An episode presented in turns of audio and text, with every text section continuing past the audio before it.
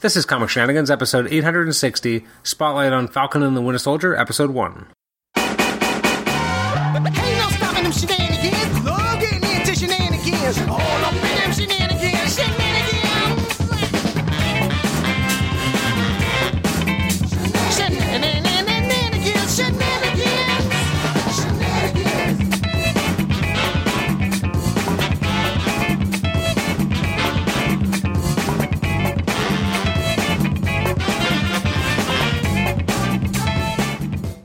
Welcome to the Comic Shenanigans podcast. I'm your host, Adam Chapman. This is episode 860. It's our spotlight on the first episode of Falcon and the Winter Soldier. I'm going to get into in just a second with my co host, Tibor Mate, but just wanted to do a little bit of housekeeping, which I think I still ended up doing at the end of this uh, segment. But you can always email us at comicshenanigans at gmail.com, rate the show on iTunes, subscribe to us on iTunes, and also listen to us on Stitcher. Upcoming episodes will include Darryl Banks being on the show. We have uh, Len Kaminski hopefully being on the show shortly. Um, and then we're also going to have in April another conversation with Mark Waid, uh, amongst other things. So I'm very excited. And as well, we're going to have uh, more episodes with uh, Nathan Struck and, T- and uh, Paul Scores talking about the uh, Dawn of X era of X Men titles. So a lot of good content coming out soon, and I hope you will join us for those. But now, without further ado, let's jump right into the conversation as I chat with Tibor Mate to really pull back the onion and discuss Falcon and the Winter Soldier Episode 1. Enjoy. Tibor, welcome back to the Comic Shenanigans podcast. Today we're talking about Falcon and the Winter Soldier episode one. Um, obviously, we were in kind of a, a definitely a heightened state of excitement waiting for this after WandaVision, and this was going to be a return to you know more stereotypical MCU kind of adventures, and uh, um, you know I, I, we were hoping for a tone and a style that was going to be more like Winter Soldier and Civil War. What did you think of this first episode when it launched today? So loved it, man. I ended up um, like uh, I think I told you for the last episode of WandaVision, I woke up at like just after 3 a.m. yeah, Same, same, dude, same thing happened, man. No alarm clock, nothing. Just with a, I roll over, I look at the clock, it's like 3:05. I'm like, God damn! All right, let's get on this. so I, uh, you know, I, I guess obviously like my internal clock knows that the MCU is exciting, so it, uh, it makes me up. But uh, total, total blast, man. I loved it. It's an interesting to see what Twitter's like right now because you have people excited about Falcon and the Winter Soldier, and then you have people who are just talking about the Snyder Cut still because that came out yesterday. Right, right, yeah. It was a, um, I actually didn't check out Twitter today, to be honest. It's a, um, so um, for no particular reason, I just didn't get around to it. Oh, I guess I was dealing with Bell all day. That's probably why. I was trying to get my TV back up. But, That's pretty um, fair. So yeah, I only saw some Snyder's Cut stuff yesterday on Twitter, but I didn't see any, you know, with Falcon Winter Soldier stuff. It's funny because uh, our, you know our friend Leon was uh, saying, "Have you been Zactivated?" And I'm like, "I don't want. I don't think I really want to watch it." He's like, "Dude, you got to watch it. It's four hours of this." And I'm like, "I don't know." And so he watched it, and he was like, "I loved it." And I'm like, I, I, I don't know if I can watch it. And so actually, uh, I was I don't know how people are you know already able to somehow manage watching a four hour movie right now. I guess like especially when they have kids, I'm like, how is this even possible? Uh, because then my brother in law Paul was saying, oh, that he watched it last night. I'm like, how?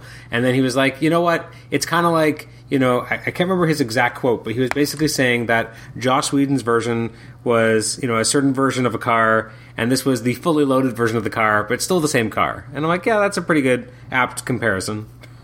Yeah, yeah. You just got all the uh, all the extras on this one, eh? Exactly. He said uh, Joss gave us a base model blue Honda Civic, and Snyder gave us a black, fully loaded Honda Civic. Still the same car, just some different features. Okay, that's cool. That's fair. Because yeah, the Civics are you know there's not that much difference between them. And some Civic lovers gotta come back and kill me. Exactly. So, anyways, let's talk about something good. So, yeah, Falcon and the Winter Soldier.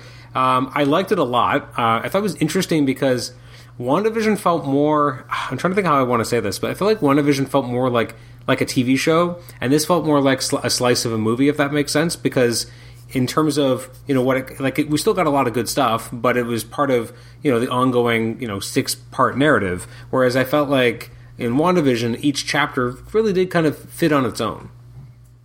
yeah, no, for sure. I mean, it's the format too, right? Because like WandaVision was like the first three episodes are just literally like um, sitcom episodes, right? Mm-hmm. So it's a homage to that type of television. But yeah, this definitely has a more cinematic feel to it, especially the um, the opening sequence, like uh, you know, the whole flying sequence. I was surprised by just how long it was. Uh, yeah, dude. Honestly, it kind of reminded me of like an opening James Bond season. Yeah.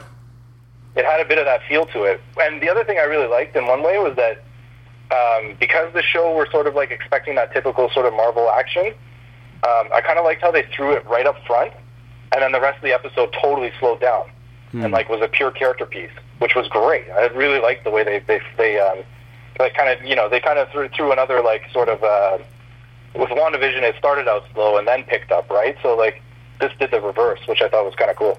It is interesting too because, like, I mean, this. I guess this show and Far From Home kind of exist in that. Well, I mean, obviously WandaVision too, but that's its own kind of thing. But you know, they exist in this kind of headspace to kind of show us what the post blip world is really like. And I feel like we got a lot more of that here. And it was really interesting to kind of see how they decided to approach it in so many different ways. Whether it be, you know, kind of an interesting discussion of do the Avengers get paid, and what was that like? Like that was an interesting way of you know, people do ask those types of questions, and that they did answer that in a way that actually made sense in the story. Yeah, I was gonna say like there was way more character building than I ever would have expected in this first episode. Well, especially because we don't even actually get to see Falcon and and uh, and Bucky ever together, which is I also um, I was pleasantly surprised that we we didn't kind of jump into these guys working together. Instead, it's we- we're seeing both you know how their separate lives are going, and eventually they'll obviously they'll cross. It was interesting to me to just think about how much stuff they showed in the trailer and how much of like things that we know are coming, whether it be Zemo or whether it be you know Sharon Carter, and none of that's in the first episode at all. Yeah, no, again, like I like that they're taking the time to focus on these two and what's going on post, you know, um, Endgame. Like it was such a great, like perfect, perfect episode in a lot of ways. Like, uh, you know, a nice setup. So I have to ask. I mean, I'm sure you thought about it too. I mean, so the world at large just believes Steve's gone, but like, where is he actually? Yeah, well, that, again, yeah, there's there's still going to be tons of questions, right? But um, like you said, it was funny that they answered something about like, do the Avengers get paid, right? Like, which is just you know, I, I wouldn't have expected them to answer that, but I'm kind of glad that they did. It was kind of cool. Like, you know, it's really humanizing the whole situation. But Stark's kind of a dick. yeah, Like, he didn't set up any cashish for the for the, the Avengers. Like, it is a little surprising, but it, I mean, it's an interesting idea that you know that Sam kind of says like I got government contracts, which I guess would be true. That you know originally he was you know kind of an, an ex-military guy when we first see him in Winter Soldier, but obviously after Yeah. that point he was a well-known public figure. well, yeah, because in Winter Soldier, he's just like um, he's, he's uh, helping all the guys with PTSD, right? Yeah, P- he's uh, just a dude. Yeah, he, like he's kind of like he's. I guess was he still active or he was just in between like tours? Uh, I, I don't know if they ever got that far. I kind of felt like maybe he was retired from from being an active person because of losing his wingman. I guess he said right. Like you know, obviously Yeah. some bad things went down with with you know with with uh, whatever jumps they were doing uh, with the rigs, and so they kind of gave up on it or they sheltered it, they shuttered it. And then in Winter Soldier, he you know gets his gear up, and obviously when now once he's you know around in that world he ends up getting you know tech upgrades etc and becomes an, a member of the avengers so obviously you know he goes through a lot and a lot of that's obviously a testament to his camaraderie with steve Yeah, I know it's kind of cool. It is amazing how far the characters come. Like, and you know, he, the little bit that we have. well it's interesting too because like it's interesting we could we we did say the same thing about scarlet witch and vision right? Because they've it's interesting because it's the same idea. They're kind of tertiary characters who were important to the plot but were never their characters were never necessarily pushed forward. Um, bucky i mean it was almost like he was a MacGuffin more than a character in a lot of ways, um, especially because you know in Winter Soldier he's literally the villain because he's a you know a brainwashed assassin, and then in Civil War he's starting to remember who he is, and- and but he's still dealing with a lot of that trauma. So we never really got a sense of who Bucky really is now. Well, yeah, and even in like Civil War, it's not even that he's really dealing with the trauma because he doesn't even really know what's going on with him yet, 100 percent, right? Because he's still being used. That's right. Like he, his mind isn't really clear yet, and it isn't until after his time in Wakanda. And the, again, like even how they mentioned here, the minute he kind of gets peace of some kind in Wakanda, he's thrust right back into another battle. Then he literally dies and comes back right into another battle. Yeah, I know it's pretty crazy. It's like, yeah, it, it was cool because he's had like the least amount of time to actually like live a life, mm-hmm. like out of out of any of those characters, right? Like because he's literally been, been on mission or frozen, basically. I liked his relationship with the old man, but then I was like, I, I was kind of sad that it was just one of his kind of amends and not maybe just like a, rel- a relative of someone he used to know. Like at first, I was like, is it someone who knew that he knew someone back in the day, like a hundred years ago? But then obviously it ended up being something different. Yeah, I thought maybe it, would- they knew each other somehow, like on the you know in in the war they had met at some point maybe. But um, but then it turned out like which also was fucking cool was the uh, the what do you call it uh, the Winter Soldier sequence, which wasn't long, but it was well done. Oh yeah, I, I- love that the the score was back in there. You know that eerie like uh, Winter Soldier theme. Like, it was it was great. Um, but yeah, he ended up killing that, that poor guy's son, right? With the, so that's yeah, he's sort of making amends. So and I, I love the idea again pushing this world forward that we get so much about Bucky and his like how, how the life he's living, the fact that you know he's he's got a conditional pardon and he has to you know have these therapy sessions. Like I actually really liked that idea, and because in the trailers we get a sense of like they kind of play with the idea that there's couples therapy at some point somehow with him and Sam. But I really liked how they built that here as to you know this is a condition of why he's a free man because that was definitely a question was you know what is his status given everything that went down in the Civil War and him being a wanted man. Well, yeah, exactly. Yeah, they, and that's the thing I like about this episode. It sets up these two characters like where they are now, like so well. You know, it's just it, it gives you a grounding in the world. With a, like, and then we also get a bit of the politics of the world going on with this new organization that like liked things before the blip better, the, and they want no nations anymore. So um, that was pretty interesting that we got all that info dump, like, but well done. Like it, was, it didn't feel like an info dump, but you got a lot of information. Yeah, I mean, they introduced again new characters. You got the new uh, character Torres, who you know I had to look it up because I was like, it sounds familiar, and so I had to look it up. And Joaquin Torres uh, actually was the Falcon, like a, a, recent version of the Falcon in the comics uh, when Sam Wilson had become Captain America. So I'm like, oh shit, I didn't even realize that. So wait a second, you, there's something in there that you had to look up. yes, yeah, that's right. Damn, that's like, is that a first?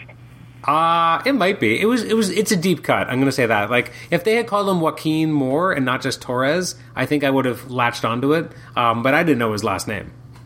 Oh, dude, I'm impressed by like by Marvel, man, because like I thought there was never gonna be a day. It happened. That's awesome. But I do like that character. Like again, I like that they are like you have these two guys who've always been supporting characters, and then we get to see supporting characters to them, and it's really interesting. And like I like that the whole idea with Sam and his family, and there's being friction there, and you know him trying to kind of hold on to the family legacy. Like you know, it's that's really cool. Again, examining his place in this blipped world where he's back now. The fact that like when they show when him going to the bank and him, them being like, "Well, you have no no history in the last five years, no job, no income." It's like, yeah, I, I didn't exist. Yeah, well, I, I thought that was really funny because I thought of you. I know, right? I was like, holy shit, Adam's got a character in this in this series. Because They actually put him in there. I mean, I would totally be that guy to be like, I'm really sorry, but can I get a selfie? Yeah, yeah. Well, and, uh, it's funny though because like yeah, like uh, the blip like changed even like banking. You know what I mean? Like it changed everything, which makes sense. Like it was such a big world, uh, you know, trauma. For sure. I did like, um, yeah, I thought that was great. Again, I liked the idea of legacy. Uh, and again, this is what makes me think about the world is that obviously the world wasn't there for the endgame battle. So they don't know that Captain America's shield got damaged. They don't know where this shield came from. All they know is it's Captain America's shield. Obviously, they can test it for vibranium and to know it's the real thing. Um, and I like that Sam gave it to the Smithsonian. And so then I liked, as much as I said before, that as an episode of television, I don't know how the pacing worked in some ways because you weren't really getting a full story, but you were getting a lot of good character beats. But I did love the the ending of the of the of the episode because it did feel like a great kind of cliffhanger that like, no, there's this new guy and he's got the shield. Yeah, no, that was that was perfect. Yeah, it was a perfect way to cut the first episode. It was well done. Cause like you're just like, what the fuck? Because I mean, obviously, if you know about the comics, I guess because um, I've heard he's a character in the comics, right? He is, yeah. He's been around well now like over thirty years, but yeah, back in the mid '80s, uh, they had a storyline where basically the government said like we own the Cap America outfit and the Shield, like you work for us.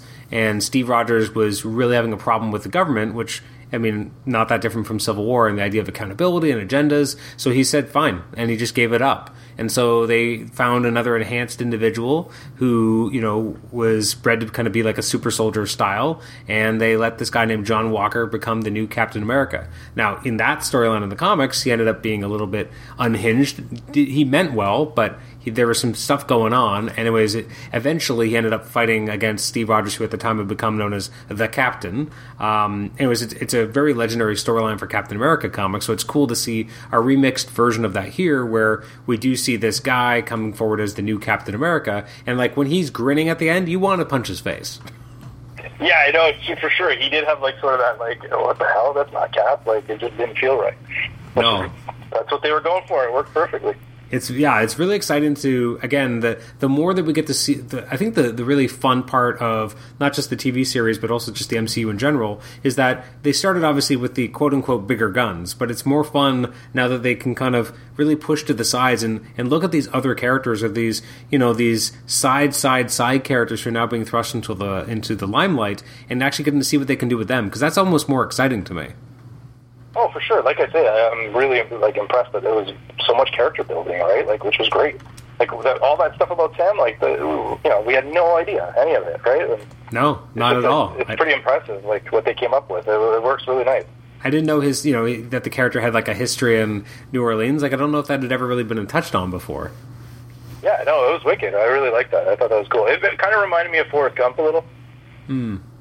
Like the the dock sequence with the boats and stuff. Oh yeah, One of them like Creole ships, right? With the catching uh, with the shrimps. oh yeah. That, that, that, that kind of that kind of came to mind when I saw that scene. so the guy who plays the new Captain America, Wyatt Russell, so he's Kurt Russell's son. So more Kurt Russell. Oh, Yeah, I can see it now. That's crazy. I had no idea. yeah. If you look at him again, like that chin.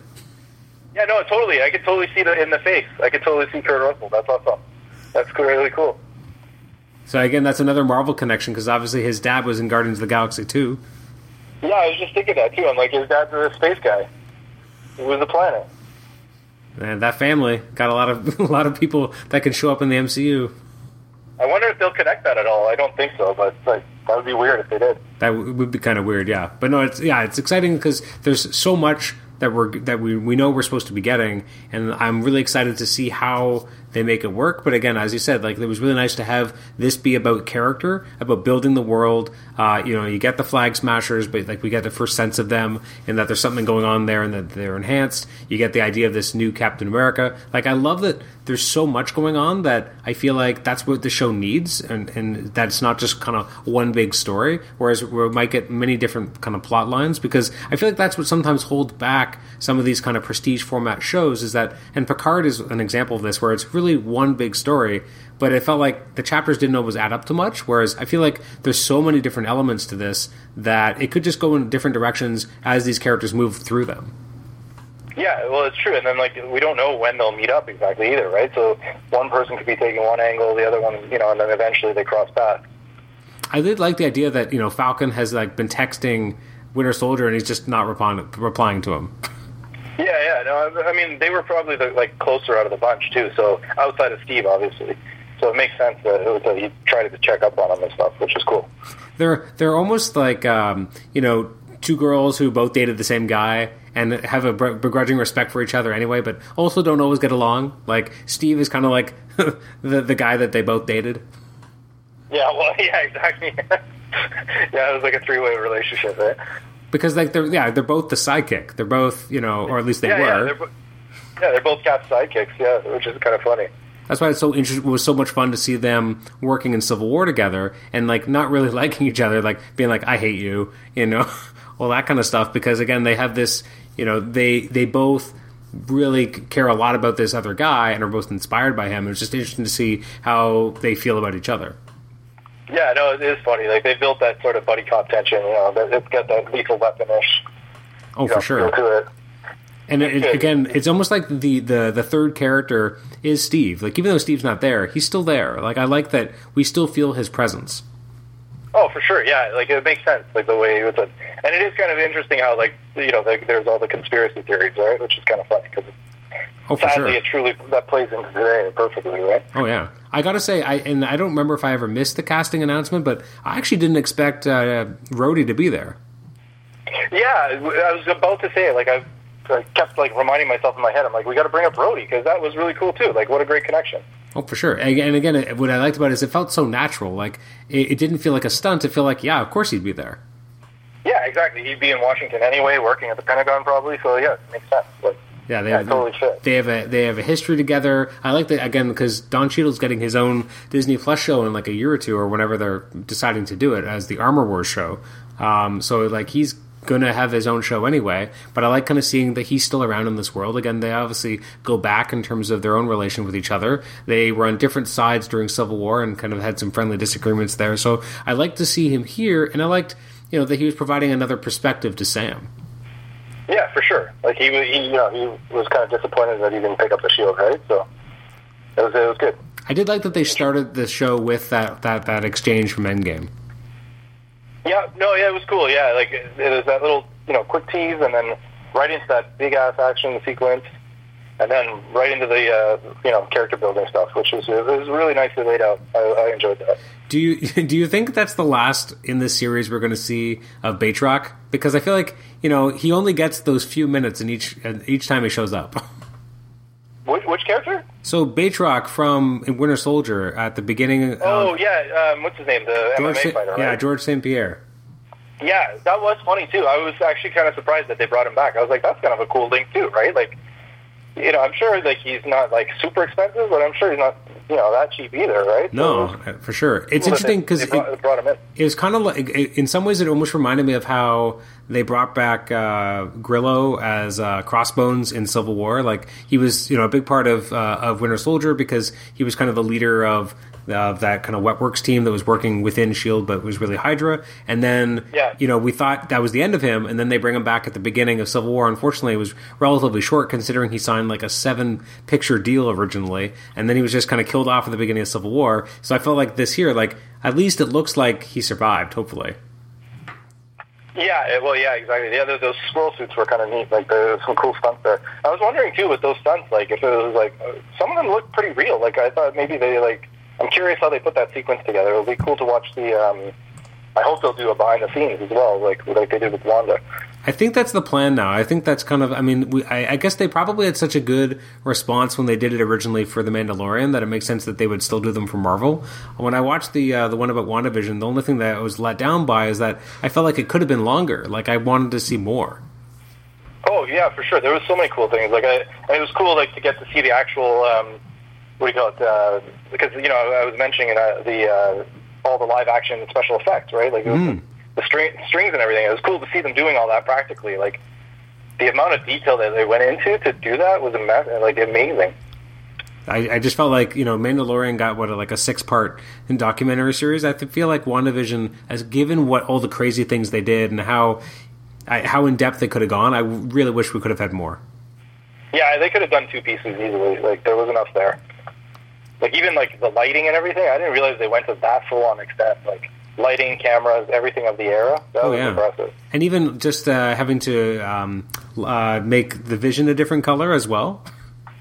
Yeah, exactly. Yeah, like the color toning because black and white doesn't show up as nice for sure. That was an issue with Spock, like when they first um, in Star Trek, Oh really? right? Uh, yeah, he was supposed to be like reddish in tinge originally, um, and apparently, like he just came out really dark on the black and white. Oh, That's when they ch- they went with a change in makeup. Yeah, because they realized like because at the time they were thinking red because you know it's um, it, color TVs were just becoming a thing, right? So a, um, or like becoming more more standard in homes. You know, like they were around for a while, but um, it was one of the first shows to be full color, right? Filmed filmed in full color. So that's why like the shirts, the red, the, the red, gold, and blue, you know, the primary colors. That's part of the reason for the elaborate color shirts. Um, and then, yeah, Spock was going to be originally like a, a more uh, reddish color, and you know, more devil-like. Uh, So it's a, um, but they decided to uh, change it up because he just came out really dark looking, and didn't look. It didn't look aesthetically pleasing on uh, black and white. no. Um, I think I mentioned this before, like in a previous podcast. But one thing I'm very happy about, just because I think it just looks better, is I'm glad that they let Sebastian Stan have his own haircut. Yeah, I know. Well, I mean, uh, yeah, it makes sense to differentiate him from you know the, what what he's had up until now. Like, I guess the, the first haircut he had was a little bit longer, right? When he um, way back in First Avenger. Uh, yeah, I guess maybe a little bit. Like it was more period, but it, like it didn't look that long. And then yeah, but then when he shows up and obviously in Winter Soldier, like it was a you know that was the look. I just felt like it it looked like it maybe had overstayed its welcome by the time we saw him in like Infinity War. So I was just glad that you know they let him have you know a, a better haircut. Didn't make him wear Yeah, the wig. style. Yeah, like I say, it was cool to see him in that little short sequence, though, as the Winter Soldier to you know remind us, which was cool. Yeah, in case somehow you haven't seen it before. At least this way we could see, like you know, if someone is somehow watching this without having watched Civil War and you know all the uh, and Winter Soldier, yeah, I guess it's nice to have a, a quick, quick kind of reminder of just who this guy is. Yeah, well, I mean, yeah, it would be really weird if you didn't see anything, but I guess it's possible that some people are just jumping in right here. You never know. Yeah, it's. I, I mean, again, obviously people exist, but it'd be weird to be like, I'm. This is this is the. I, I've resisted the last twenty one movies. I'm finally going to watch something. Yeah, it's usually like someone that has, hasn't seen anything at Yeah. this point, or or they or they're full on in. You know, like there's not really much in between.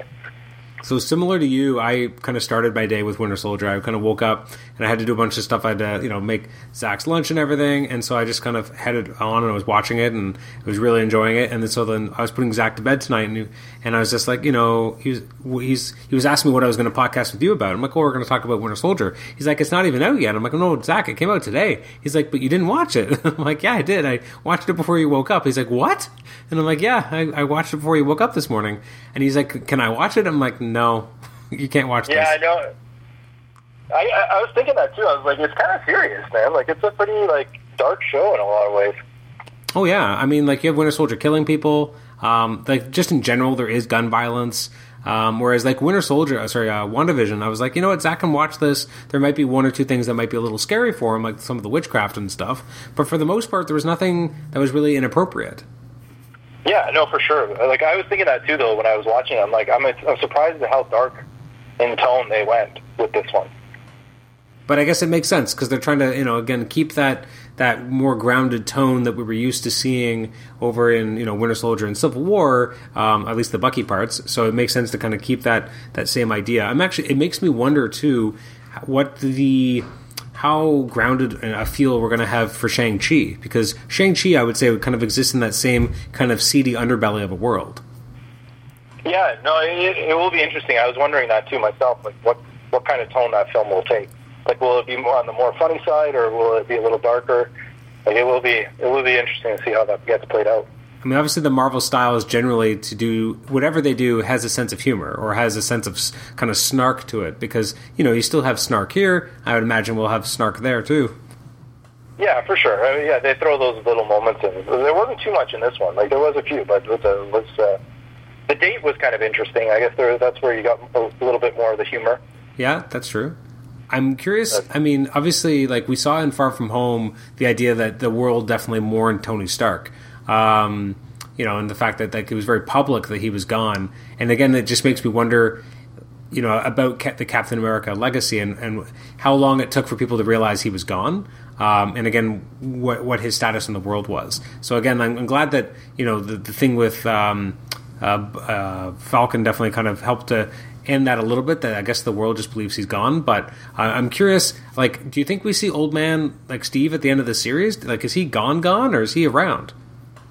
I, well, that was what I was wondering because, like, you know, there was all these rumors too this week about him like signing on for mo- more movies, but then Kevin Feige like dispelled it pretty quickly, right? But I mean, they have sometimes they do do these disinformation campaigns, right? Because they do keep everything very close to the vest. They want you to be surprised. Well, that's what I was getting at. Was it just seemed a little odd, like timing wise? Like, I almost feel like it was the, like you know, the intentional denial and everything. Like, like yeah, he could totally show up in this. Like the only reason, like I, it's just you have this dangling plot thread of him being around, and it gives the shield. But like he's going to have an opinion. Well, yeah, exactly. Well, that's what I was wondering too. But then the other thing is too, though, like, will it diminish his ending, like from Endgame? Because it was such a nicely wrapped up bow, right? Like, do you really want to tug at that, uh, you know, that thread right now? I'm not sure. Want- I, I I agree with you that it was such a nice ending, but in some ways, like it was only ever an ending until the next story started. Like, like, because that's just how the Marvel universe works. Like, it, there is no real ending until the MCU is over. Yeah, no, I agree with you. That's the thing. That's why I'm like, I'm torn on it, right? Because like, it's it would be kind of cool to like, you know, because I, I could see them doing lots of things. That's why like him signing up for more movies and people being like, well, what's he gonna do? Like, what are you talking about? There's tons of things they could do with him still, like character wise. He's a mentor, like sure. above all else. Like he's he's this beacon. He's this mentor to people. He doesn't have to be. I mean, there's there've been a lot of comics now where he's been old man Steve, and he's still been running things behind the, sh- the scenes. Yeah, but even not even an old man Steve, like you could you know do stuff where he's in his alternate timeline, right? Or Yeah, whatever timeline and whatever that works out, because that's a bit complicated too, right? Apparently, it's the same timeline. I think is the is the with the with the Russo brothers kind of uh, laid out. I don't know. I feel like there's been so many like back and forths about it, and maybe that's why they don't really want to u- use him because then they have to definitively say what it is. Maybe, yeah. It'll be interesting to see. It, but like in one way, I'm torn on it because like he had such a good ending. Like it was so perfect. Like you know, like his arc was great. Like him and Tony probably had the biggest arcs, right, out of any other characters. For sure. So like you know, both them having like conclusions and like extremely satisfying conclusions. Like as much as you know, Stark dying, it like sucks, but but it was it was so perfect for the character. Oh, for sure. Well, in a lot of ways, you couldn't just write him off the screen left that in a way that would make sense because you almost had you almost had to kill off Tony because if Tony's alive, how was he not saying stuff? Yeah, exactly. Like he's such a big presence, and like you know, he launched the whole thing, and uh, you know, Especially given how yeah how they how they built his like how they built that character with Robert Downey Jr. and kind of made him the focal point of everything. Like and the way that character operates, there's just no way he could just be quiet forever. Uh, like even in Civil War was interesting because he wasn't like a member of the team, but he was still involved, and that's kind of how that character would naturally gravitate. So you kind of needed him to die, but that's kind of the problem with Steve too, right? Because Steve is just such an opinionated individual that if he see, uh, especially if you have this new Captain America doing things that he wouldn't approve of, you don't think he'd want to say something? Yeah, for sure. Yeah, that's the thing is, and, and it, that is out there though, right? Because it is sort of leaving it out there, possibly, right? But we'll see what happens. The only other thing I was going to bring up, like plot wise, was um, so the the new Captain America was he the dude that was working for that organization, like the um, the criminal organization? Was he the guy that took out the soldier? I don't think so, but it could. I mean, who knows? It could be. That was like robbing the money from Switzerland there or whatever. Yeah, yeah. I mean, I hadn't thought of that, but I mean, I guess it's always possible because he would seem to be an enhanced individual. Yeah, so I was wondering if that, if that's supposed to be him, the, the, or is it Baron Zemo? I kind of think it's neither. Yeah, well, I guess we'll wait and see. Like that's the one little sort of mystery, I guess, out of the episode. There's not really That's true. everything else is pretty pretty straightforward. Yeah, I guess yeah, you're right. The mysteries they're kind of building up the idea of the flag smashers, what they are, who they're, you know, what they're what they're really looking for, and how they're going to make their presence known. And as you said, it's a, a it's a cool like the flag smashers have been around in the comics. Like there's a character in the flag smasher. He's got an organization. So again, that's pulling something from the comics. But I think it makes a lot of sense in how they tailored it to this world because of how this world has been so changed. Yeah, well, and again, this is where Marvel does things right. You know, they take the ideas from all the comic books, so it's like comic book fans are like, oh yeah, I recognize that, but this is a different spin on it. And like, you know, co- and comic books themselves have been doing that for ever, right? Like, I don't know how many decades they've been doing that stuff. So, like, it, it makes sense. The whole thing, like, it works well. Oh, for sure. Yeah, I guess his. I think his group in the comics was called Ultimatum, but uh, the the whole idea behind him was that he was uh, symbolizing anti-patriotism, um, which is again exactly what they're doing here. Yeah, no, it, yeah, exactly. It, it works well. Yeah, no countries with us. Everybody's on the same page. Makes sense. Actually, I, I forgot this that the uh, there have been a couple versions of Flag Smasher in the comics, but one of them was Canadian. Oh, really? Okay. Why not? Part of Alpha Flight? Uh, no, he was he was definitely a bad guy. Uh, still still doing what uh, what he's supposed to be doing, but yeah, apparently he was a Canadian ultimatum agent uh, who then became uh, took on the role. So that's kind of neat. Nice. Yeah, the Avengers could use a couple more Canadians. or any. When, when's Alpha Flight coming out? I mean, if there's ever an Alpha Flight movie, oh my god, that'd be amazing. Dude, the premiere would have to be somewhere in Canada. That would be so awesome. it would be at like TIFF or something, right? Yeah, it, yeah, it'd have to do something like big, like you know, it'd be pretty funny. I can imagine like Ryan Reynolds getting in there too. yeah, for sure. Deadpool, like guaranteed, Deadpool would be like you know around. Oh yeah, that'd be awesome. But yeah, who knows, man? They're eventually going to run out of, of teams and stuff, so you never know. Alpha Flight, come on, baby. I mean, again, they're seeding Young Avengers, they're seeding all sorts of stuff, and again, so Do you think by episode six, do you think Falcon officially becomes Captain America, or do you think he's just wielding the shield, or what do you think? What are your expectations? I mean, obviously, who knows where the series could go? There's so much ground it's going to cover, but what do you think that that last episode's going to give us? Do you think it does give us, you know, a Black Captain America officially? Um, yeah, that's a good question. Will you like full on do it? I mean, I kind of feel like that's the natural place to go. Um, but yeah, I, like you never know with these guys, right? It could be anything. So, but it does feel like the natural place to go. It's funny because in the comics, both Falcon and the Winter Soldier have been Captain America. So, I mean, it could be either of them, and I think people would still be happy. Oh, for sure, yeah, and I, I definitely think that's part of the reason they're they're doing the, the duo. You know, what I mean, to to leave that option for sure. Like, because you never know, right? You never know; they could they could uh, really take a swerve, and they could uh, have Sharon Carter be the new Captain America. True, but they are doing that with the what if already, right? With um, Oh, Peggy Carter, Peggy that's right. Yeah, so uh, but you, you're right. They could, like, you never know. But I feel like uh, that might, like, I think that's a stretch. I, I would bet betting odds are against that. I would say. Oh, I, I yeah, I'd say that's uh, an extreme long shot. Yeah, but you never know. They could do it. Well, you know, what's? Isn't Natalie Portman becoming Thor? She is. So there you go. Like, that, I mean, who would have thought that would happen, right? Like, I mean, yeah, I mean, the minute she became Thor in the comics, everyone was like, "Will they ever do that with Natalie Portman?" And it seemed like such a long shot that she would never come back. And like, have you seen those set photos of her like looking jacked? no, I heard she was like working out pretty hard though to like to hold up with Hemsworth. Yeah, her arms like like I mean, she's a very kind of petite person, but like her arms look jacked. Yeah, well, with the, um, in Star Wars, she got a little jacked, like when she was younger, right? With the um, in Clone Wars. Oh, did she? Yeah, I think she got a little, like her arms were a little bit more jacked than than I've seen her in other things. Nice. Yeah, but yeah, no, it's it's gonna be interesting to see where that goes too, all that stuff.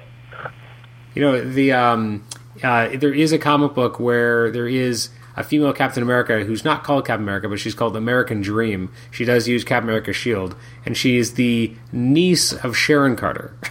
Because it's like a future, Oh, story. okay. It's a future story. So when I think of you know uh, having a blonde Captain America, like a, a woman, that's kind of why I think of that because there's that connection between Sharon Carter. for sure. But I think there's gonna they're like they're they're, they're boosting up a lot of female characters already too, which is good, good to see. So yeah, Miss Marvel's coming in. We have Monica Rambeau.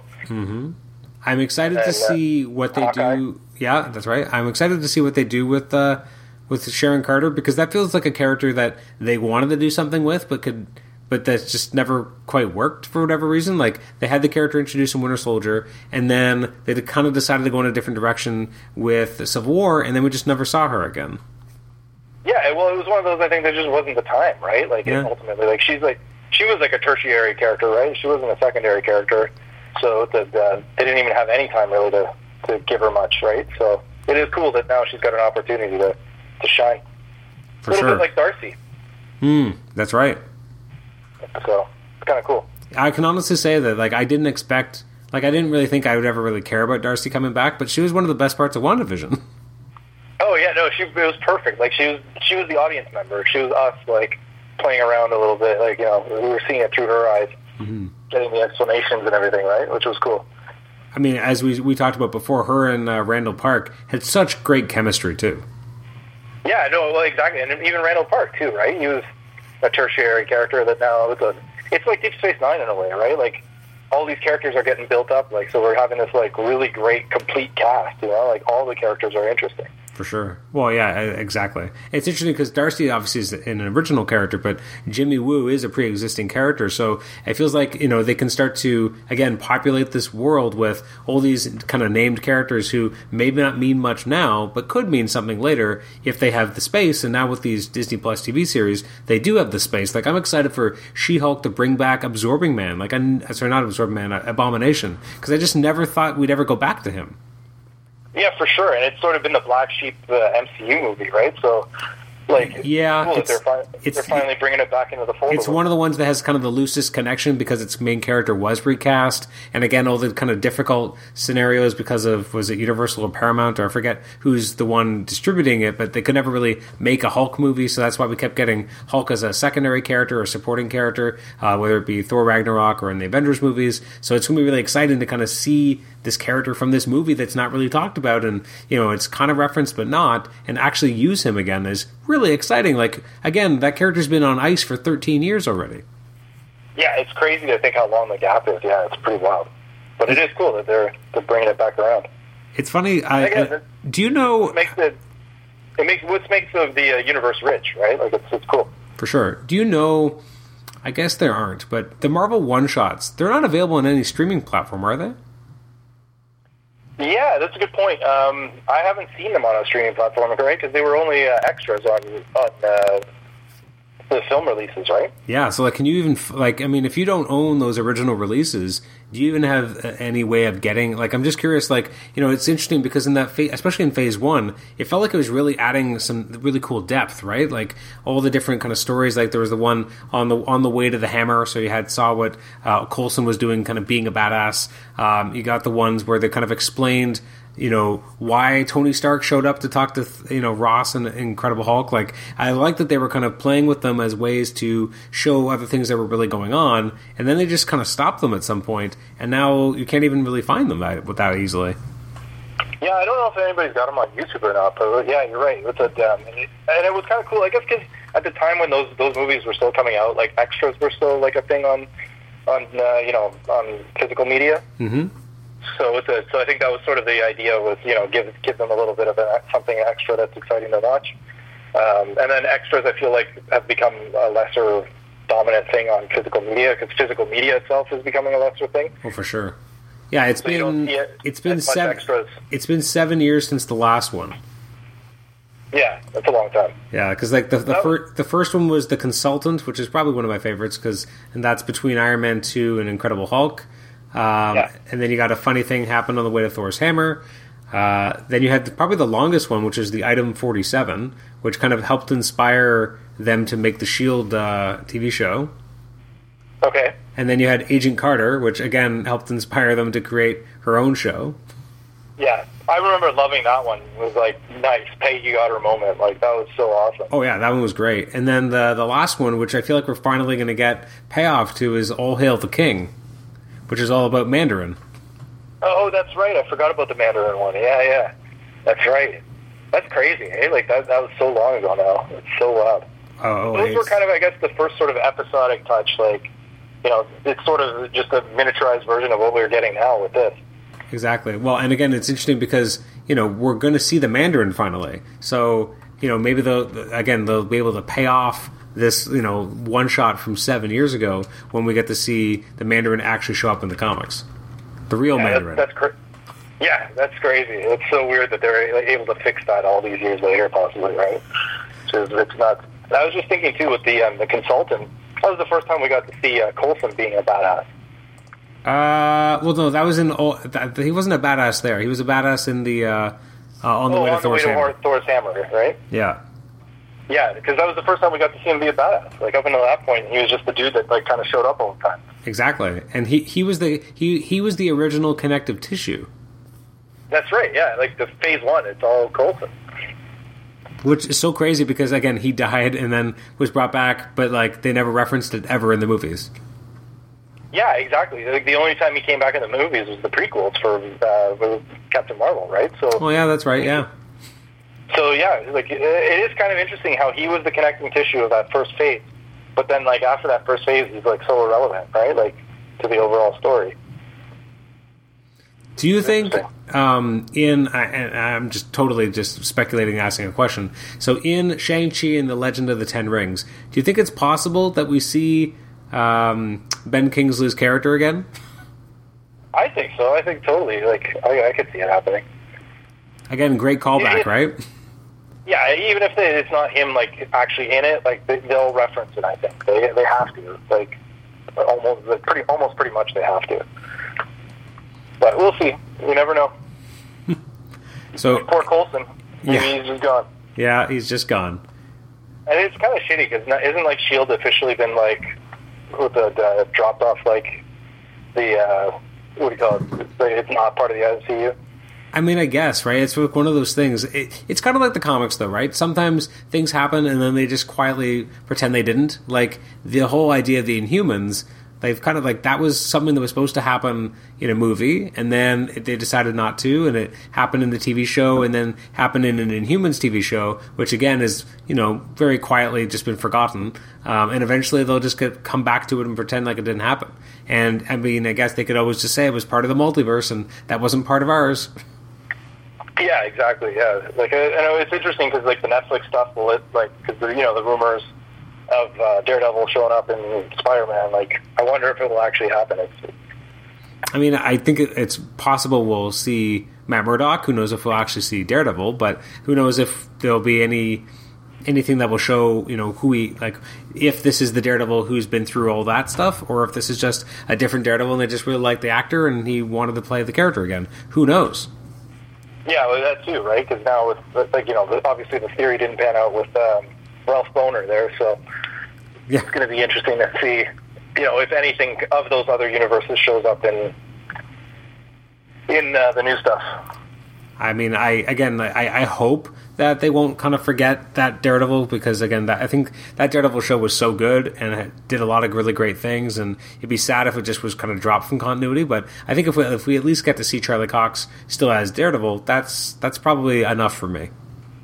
Yeah, that'd be cool. Like I, I, I've enjoyed all those characters, so yeah, I, I kind of hope that they're secretly hoping that they're part of the, the bigger MCU.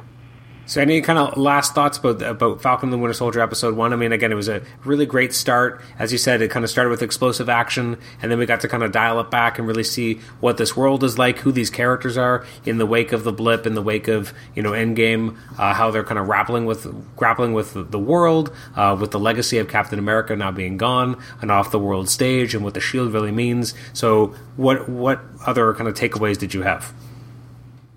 No, yeah, I think we covered it all. Like, uh, you know, I, there's really nothing I can complain about. The only other thing I could say is that it kind of reminded me of Family a little bit from uh, TNG. Okay.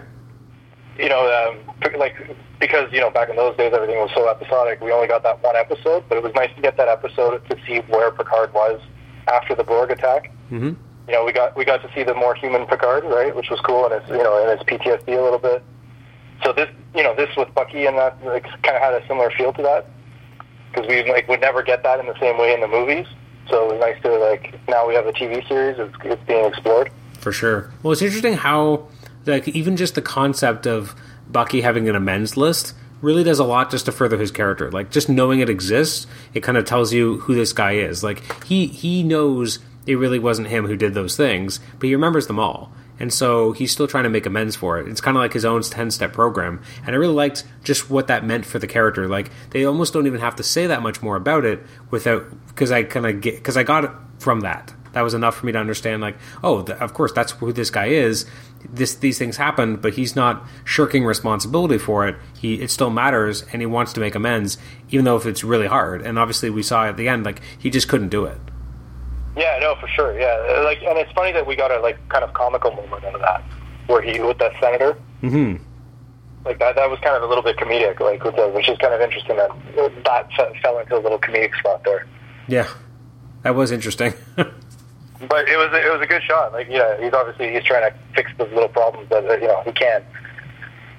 Again it's nice to see him as a person. And that's i guess again the benefit of these tv shows is that you can do the quieter moments and they don't feel as out of place. So you can actually see you know these characters as real people. Because if you're just making a movie of these two guys on an adventure you wouldn't have any of this. You wouldn't be able to spend time in louisiana. You wouldn't be able to spend time you know with him making amends and being with that old man and then going on a date. Like that just wouldn't happen because you wouldn't have enough room for it to breathe Yeah, absolutely. Yeah, you got you got some room here, which is nice. And it's, good to see that they're using it wisely, not just like you know action one hour crazy.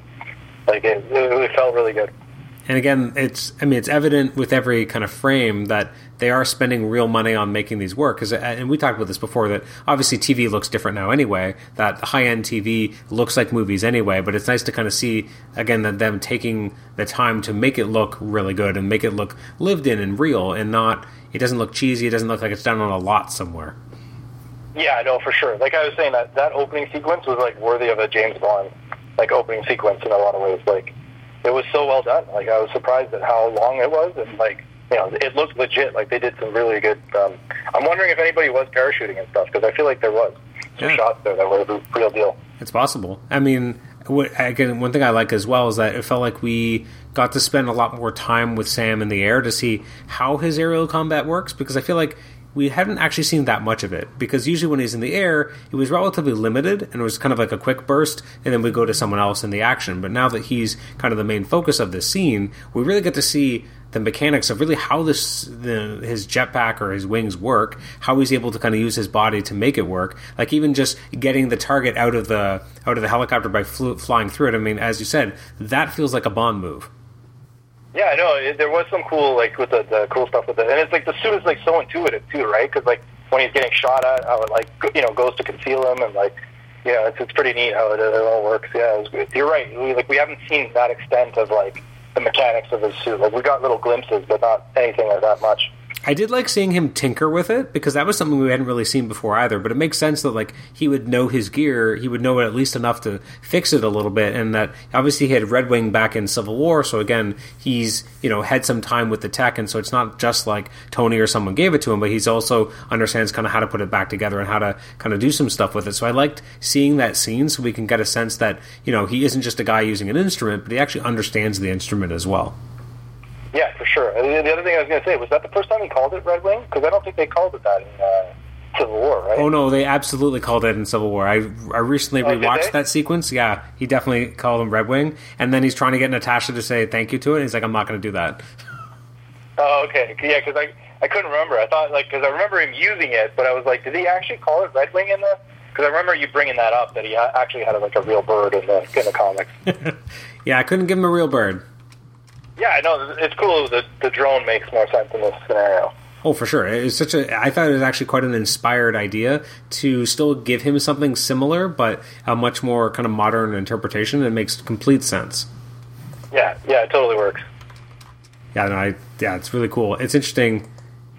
Yeah, I, I, I just am such a huge fan of that idea. That again, again, this is just the Marvel universe figuring out ways to use things that might be outdated in the comics and make it work. Like in the comics, you have Edwin Jarvis is the Avengers butler.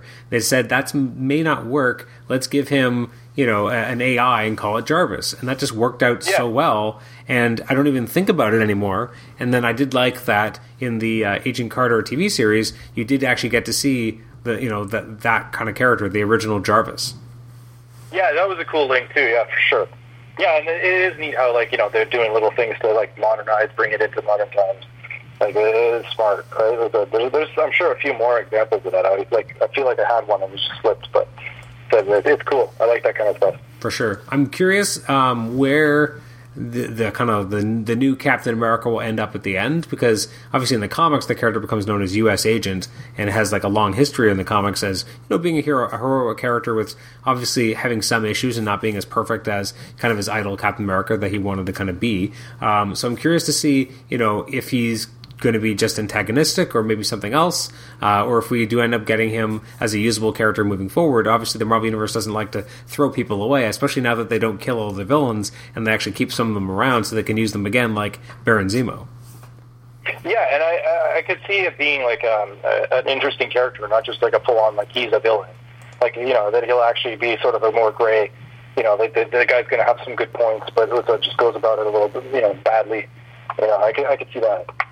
Especially on the heels of uh, WandaVision, where again, like, it's easy to make the argument that maybe Agatha is not really that malevolent. Like, she wanted the, the magic, but she didn't really want to do any harm to anybody. She just wanted the chaos magic for herself. Yeah, true. Like she wasn't affecting the residents like uh, Wanda was, right? Like Wanda's No. almost a villain in that piece too, right? Exactly, and even Hayward, like Hayward, up until shooting at the kids, was really like just a kind of typical, like you know, wanting the the ends to justify the means, wanting something for his department, wanting this you know sentient weapon for his country to be back online so that they could control. He wasn't necessarily an out and out bad guy until he started to shoot children. Yeah, uh, he kind of had like a General Ross, like from from Incredible Hulk. I'd agree with that. Yeah, actually. They, they- you know, they were kind of the similar similar um, positions, and like you know, I'm hoping that we still get to see Sword, and that Sword is like an ongoing presence in the future. Uh, especially with, Mo- I, I would imagine using Monica Rambeau. I, I would- imagine it's impossible that they wouldn't be using Sword going forward. But I hope that we do still get to see it, and it isn't just like a done in one. Yeah, no, I agree with that. And then the thing is too, like Shield doesn't exist anymore, right? No, Yeah, so it's a, so it makes sense that Sword would be the, the sort of new agency then, right? Because with Shield completely gone. Although I guess I have one lingering question from Endgame, among many, is you know obviously Natasha was running, I guess quote unquote the Avengers at that point because obviously they had contacts and they had that you know that sequence where they're all on video screens and talking. So like, was there like is that kind of like what the new Shield was? Like there was people operating in the world to kind of keep things under control. What was that? What was that organization called? Was it actually just called the Avengers or was it something else? Yeah, it's yeah. There are a couple little things that we didn't, you know, get fully hammered out. But yeah, who knows? You're right. We'll see. And I mean- what, what, is Nick Fury part of Shield or sorry, part of Sword now? Like he's hanging out on the spaceship. I mean, I guess so. It's completely possible. I mean, Nick Fury just kind of does, does whatever he wants. Yeah, well, he shows up with like a helicarrier carrier out of nowhere in, in Age of Ultron too, right? So he always gets shit done when he needs it. exactly. You're not supposed to think too hard about what Nick Fury can do. Well, the funny thing is too now, like if you disavow Shield, right? Because that came out of Shield, right? The second helicarrier. Mm-hmm. So it's kind of funny. Like, so where did where did he get this helicarrier from? I mean, who knows? Yeah. There's always going to be a few holes, but you never know. 16 years from now, they'll, they'll put in like a couple lines. They're like, oh shit, that's what happened. oh, absolutely. 150%. That's just what they do now. Yeah. They'll just drop a bomb like 10 years later and be like, oh fuck, that's hilarious. So we get six episodes of this show. So I guess you know in, in five weeks we'll be talking about the uh, the finale, and I'm, I'm obviously I'm excited. I'm excited to see what every new week brings, and uh, I think it'll just kind of ramp up my excitement as more things happen, as more characters get introduced, and the the plot continues to develop. But uh, it definitely has like this one feels the uh, so much bigger than WandaVision was, obviously, because WandaVision was a very kind of tight narrative around a very spe- specific period and place, um, where it, obviously taking mostly in Westview. Whereas this one, I feel like it could go anywhere, and I'm just excited to see where they go.